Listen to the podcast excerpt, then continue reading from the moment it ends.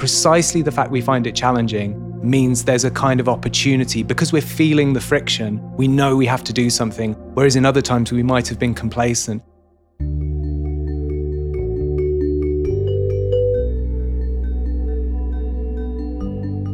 Our energy network is going through a massive transformation. But how do we decide where to spend our resources to give us the best bang for our buck in twenty or thirty years' time? I'm Phil Bourne, and this is What's Next, a podcast from Energy Consumers Australia that explores new connections for a people-powered energy transition. In this episode, Energy Consumers Australia's Director Policy, Energy Services and Markets, Jacqueline Crawshaw, speaks with Matt Finch, an Associate Fellow from the Saïd Business School at Oxford University and Strategy Consultant at Mechanical Dolphin dot com. Matt was in Australia recently to participate in our annual Foresighting Forum, and Jacqueline sat down with him to discuss some of the challenges with designing an energy network for the future when you don't entirely know what the future could look like. We're in a period of transition. Our energy market is in a bit of flux. There's a lot of challenge that's going on. We've got a lot of uptake of consumer-owned technology. People are putting in solar panels, buying E Vs. There's interest in batteries. It's putting a lot of stress on our energy market right now. So I guess my question to you is, how do we deal with this uncertainty? How do we avoid putting a Band-Aid on the problem today and think about it with a long-term vision in mind? Well, I think you hit precisely on this notion of transition, of this enormous change. And we had a speaker today, I think it was Jill Kenney, who compared it even just to decimalisation of the currency in nineteen sixty-six, which in some ways is much less consequential than the energy transition, but was this kind of revision of the way that society talks and thinks about something that we use in everyday life. The challenge is that we're not fully certain what we're transitioning towards. And that comes both in those external factors that we really have no control of. What's the climate going to be like in the future? How is geopolitics going to play out? But even there are uncertainties about quite how we're going to configure and deploy the energy system, how we're going to structure the energy market in times to come.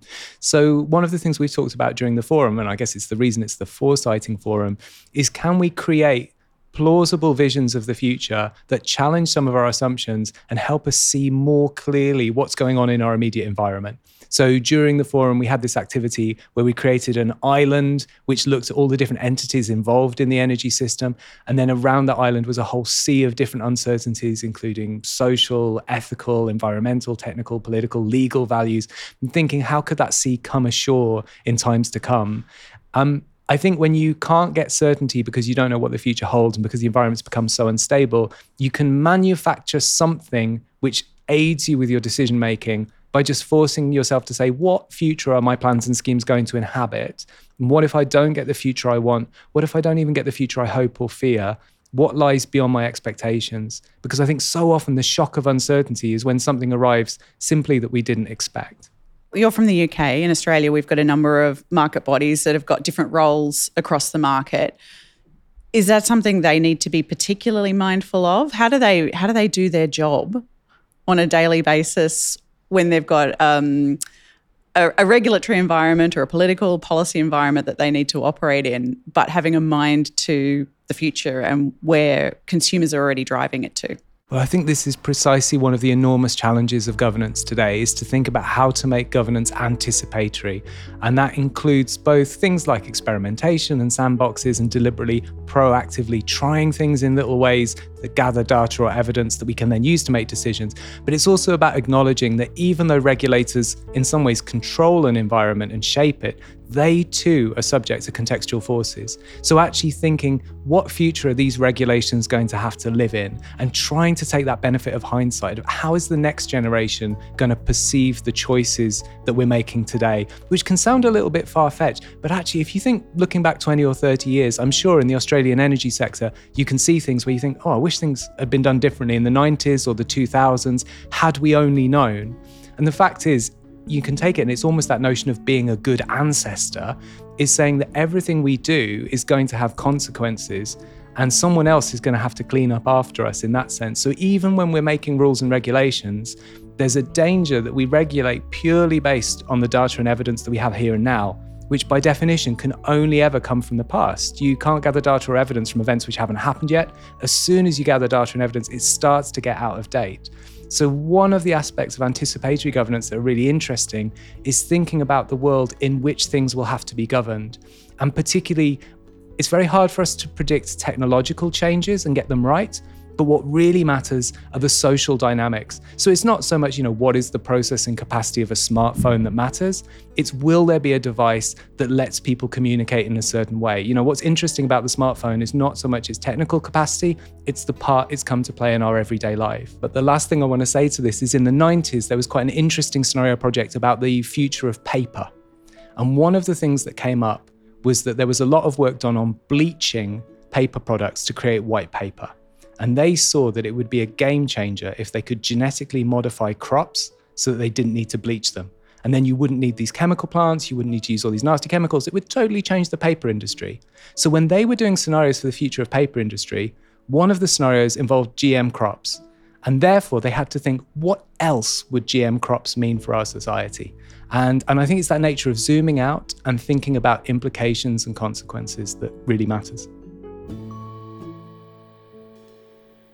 There's a tension here, I think, between dealing with that uncertainty and, and living with that uncertainty, rather, but also the fact that we probably need a plan.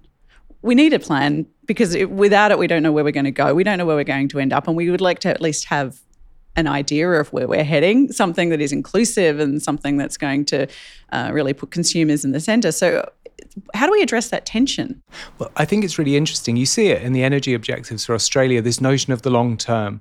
And therefore, you have to acknowledge that when you look to the long term, there are different possible future consumers whose interests we might be needing to serve. So part of it is creating almost like a wind tunnel, that we're designing this aircraft and we're going to put it into the wind tunnel and subject it to different conditions. So we can say, even if the long term plays out this way, that way, or the other way, what we've designed is resilient in face of all of those conditions. That's one aspect of it. The other one is to have some degree of optionality. It's super difficult, of course, when it comes to rules and regulations.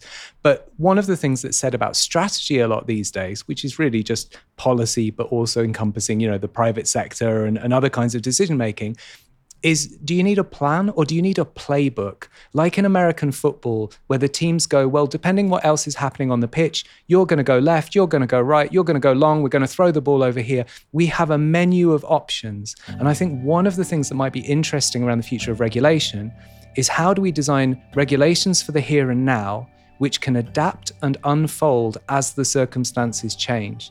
So you might actually build in some optionality saying, if it turns out we're going down this route and it is a heavily automated future, there's a whole bunch of options of things that we might need to regulate, and this is how we might do it. We might even do some experiments already and say, let's do a sandbox test of how would we regulate this kind of situation.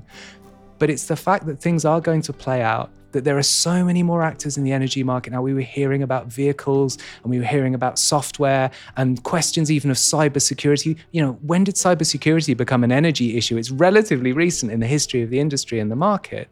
So I think part of the challenge for regulation is to be truly anticipatory and say, actually, what are we going to be regulating? For some of us, it will be within our own professional lifetimes. What am I setting myself up to deal with a decade from now?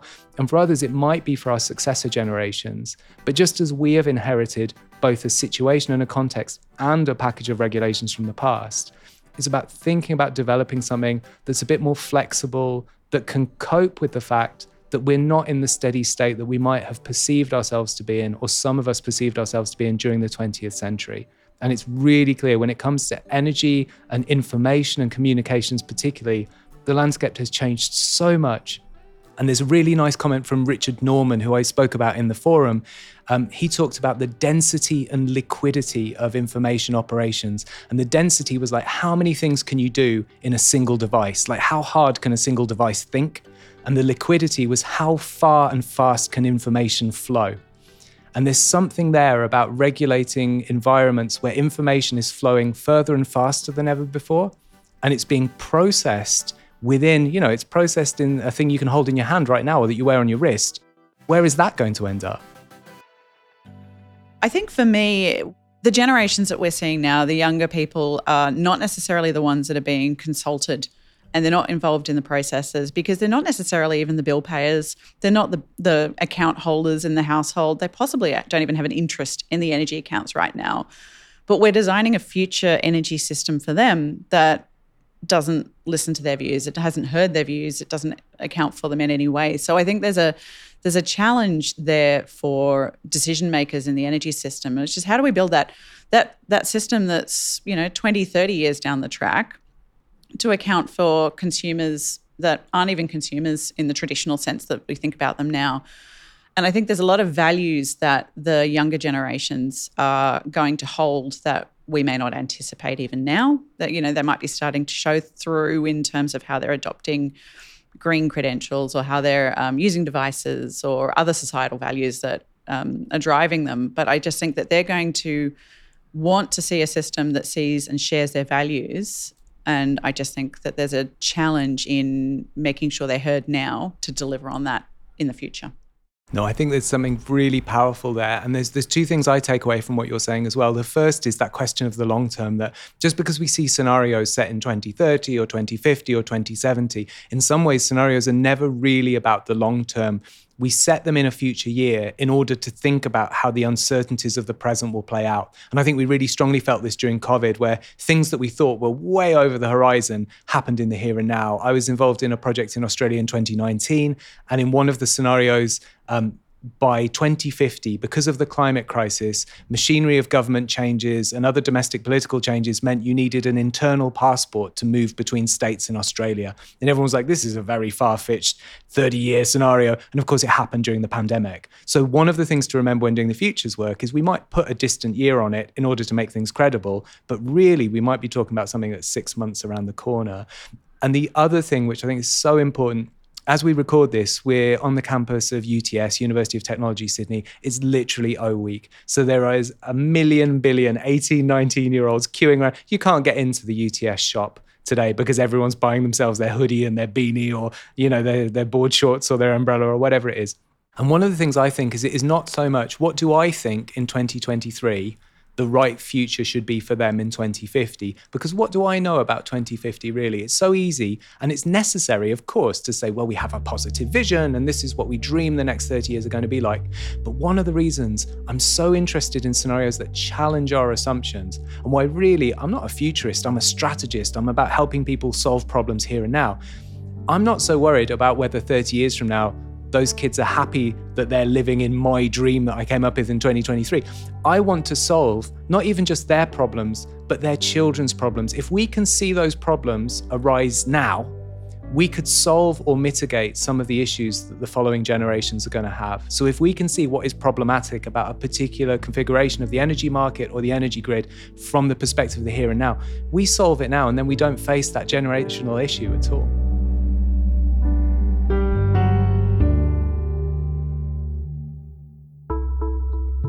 You're listening to What's Next for Energy Consumers Australia. We've just been hearing from Matt Finch speaking to Jacqueline Crawshaw about uncertainty in the energy sector and about how we are looking to the future to make predictions about what will happen in the energy sector in Australia and around the world. And a reality that we face today that we may not have predicted in the past is the huge uptake of solar panels and batteries and other energy tech. Now, Alexandra Bishop from the grants program, can you just share with us what work is the Australian National University doing in this area, and why is the project going to be important? Thanks, Phil. This is a really exciting project because it brings customers to the centre of the discussion around how these consumer energy resources, when you say solar, batteries, these resources, and how they should be managed in conjunction with the networks in the future.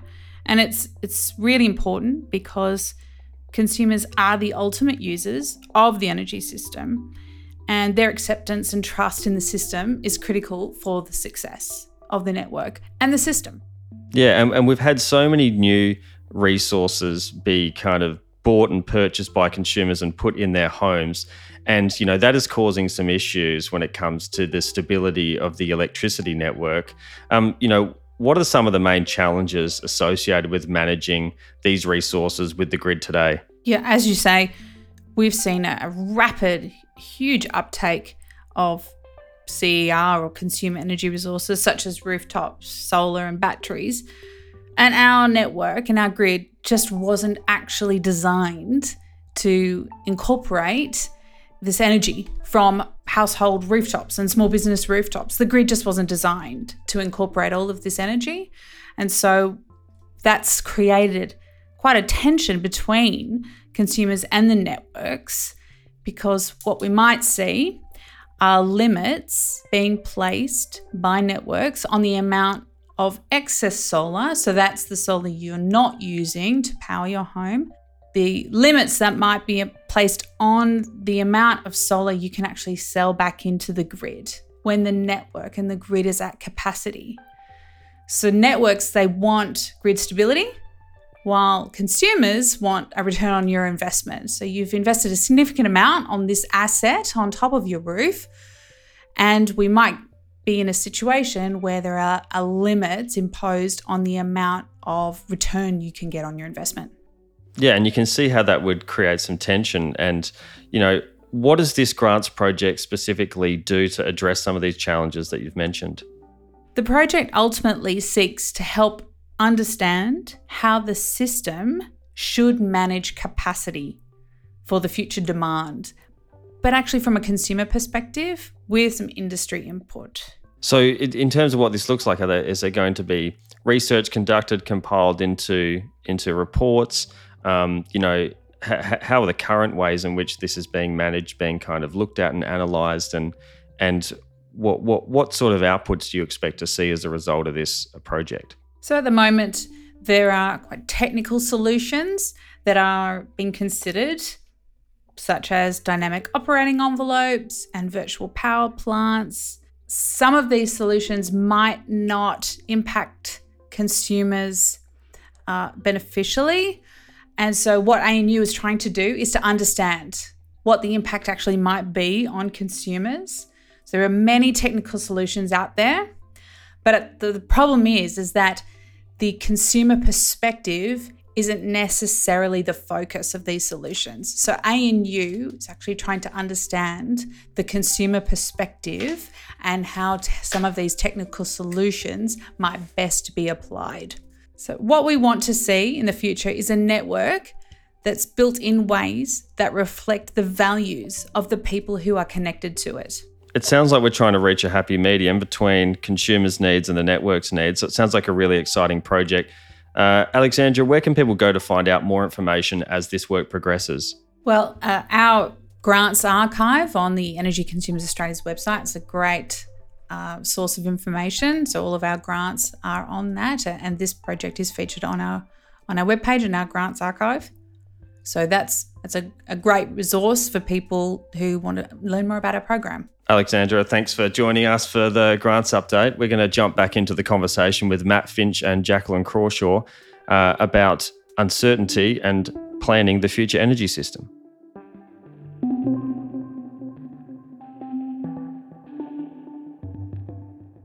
We've heard recently about the breadth and diversity amongst the consumer types. There's different cohorts. They're all using energy in different ways at different times and with different capabilities. How do we how do we have a plan for everyone? How do we make sure that we're we're accounting for different people? We're building a system that really has people at their heart. That's very much what um, Energy Consumers Australia is all about, where we want a, a system where it is built for the people. But there's a lot of them. How do how do we do that? Well, I think you already have a great deal of expertise in terms of surveying and segmenting. You know, one of the things the energy market, the energy industry, and energy advocates are all very good at is looking and saying, so who are the consumers? Can we put them into types and taxonomies? Are we talking to all of them? Are we giving all of them a voice where it's consequential and it plays a part in decision making? When it comes to that question of the transition and the future that we're transitioning into, I think it's about doing the same for different scenarios, different potential futures we might have to inhabit, but acknowledging that might mean an identity change. One of the things that's been troubling me is there's a great Oxford academic, Trudy Lang, who says, you know, we often think we inherit identity from the past. Who we are is because of who we were. And then what we do in the future is strategy. Like, we don't change who we are. We just make a decision about what we are going to do. And there's that difference. But the truth is our identity is always changing and evolving. So we can already see with the, the formation of words like prosumer, Is it even something that we need to be talking about in times to come? Are they going to be consumers? Will it be that Energy Citizens Australia or another body will have a slightly different role in times to come? So I think the great work that we already do saying who is out there, can we divide them into meaningful groups, and then how do we engage with them? The question becomes tomorrow, not only who are those groups, what is that, what are their parts in the system, you know, how do they feel about the system in each different future, but say, do we even meaningfully talk about consumers anymore? That, you know, uh, Jill Kenney gave this great metaphor of the apple industry. You know, in a world of industrial orchards, if someone starts growing apples in their own back garden, how perverse does the system have to be if they start charging you to take the apples away from your own back garden? Well, in that world, is it even about consumption anymore? Is it about the role of the consumer, or is that a different identity? I don't even want to say citizen, because it could be resident, it could be visitor, it could be anyone who is on these lands, because citizenship is caught up in its own story. But there's something there about the individual member of society or the family or the community group and their part, not just as recipients of a particular commercialized capitalist form of energy production, but also as producers, also as people who have values other than monetary values or questions of profit and loss. And I think there's something there about identity in times to come, which really needs some attention. We use, I mean, you know, it's, as you say, it's in our title, we use the word consumer. What we really mean is people. It's, it's, it's not limited to consumers, and consumers uh, in the broad sense, you know, everybody's using energy. They're not just the account holders. It's not just the bill payers. It's everybody in that household, everybody in that business who's just a person. So that's, you know, it, I think one of the challenges right now is is keeping that in mind, because it's very easy to get caught up in who owns the tech and who's paying the bill and, you know, who's who's on the concession card. And they're all very important, but they're a subset of everyone. Absolutely. And I think it's as much a question of sort of power and hierarchy. You know, of course, there are always hierarchies in communities and organizations, even if it's just literally the org chart at E C A. There's necessarily people have different roles and responsibilities. But if you put that hierarchy away, it's just a bunch of people. And I think the hierarchical nature of systems, and particularly the energy system, one of the challenges is to recognize that this is also just a collection of human beings. And some of them are in organizations that might be responsible for producing the energy or transmitting the energy or receiving the energy. But at the end of the day, there is one society here, and it is making some choices about energy production, consumption, and supply. So I think there's there's something about that humanizing aspect that's that's really core. And I wondered for you, This this forum has had so much to offer. There's been so much inspiration. There's been interesting debates. Where are you curious, Jackie, to dig deeper? At the end of these two days, where are you thinking, well, that's something that's going to keep me awake and I'm, I'm going to want to do some more research on? Where are you most curious now? There's a couple of things I think I took away from this event. One, I think, is just the passion that everybody has come with. Everybody here has come because they can see a challenge, and we need to work collectively to deliver it. And I think that's probably, in fact, that's probably the main thing I've taken out of this event. I think there's there's this sense that no one of us, in terms of different organisations and different types of decision makers in the system, has the answer. We have to, we have to work together to get to that solution. Um, and I think that people come here looking to make those connections in the side, you know, in the networking and, and on the side of the event, but also to to hear a common message and to have a common conversation. There's something about common language, just to round off on that as well. The idea that we will all speak the exact same language. I'm particularly mindful of this as a P O M in Australia, deciphering various bits of Aussie slang over the years. Um, we might never speak the exact same language, but can we make ourselves understood? Can we find that common ground where all these diverse, passionate players and the wider energy industry that might not all entirely be part of this conversation yet, can we just find that common ground when it comes to talking about a fair future, a just future, a sustainable future? And I really like the speaker from Schneider Electric, which is also a corporation that has done scenarios work and thinks in a very foresightful way, but saying we might not get perfect, but we can get to good enough. And I think that actually that's been the best thing about the conversation at the forum for me is, is finding that common ground, even where there are little differences of terminology and opinion. I think that's a really nice positive way to end. Like that that commonality and that sense of togetherness is is really, I think, a lovely message for us to take forward. This is where I think the system's got to go, and I think it's where the, the parties and the and the people in the energy system have to take it. It's it's we need to pull together to to develop that better future for everyone that works for all. So I might draw a line under that, Matt, and just say thanks very much for your time. We'll end on that nice positive note. And we look forward to chatting with you again soon. Thanks so much. Thanks to you and all your team for being such brilliant hosts.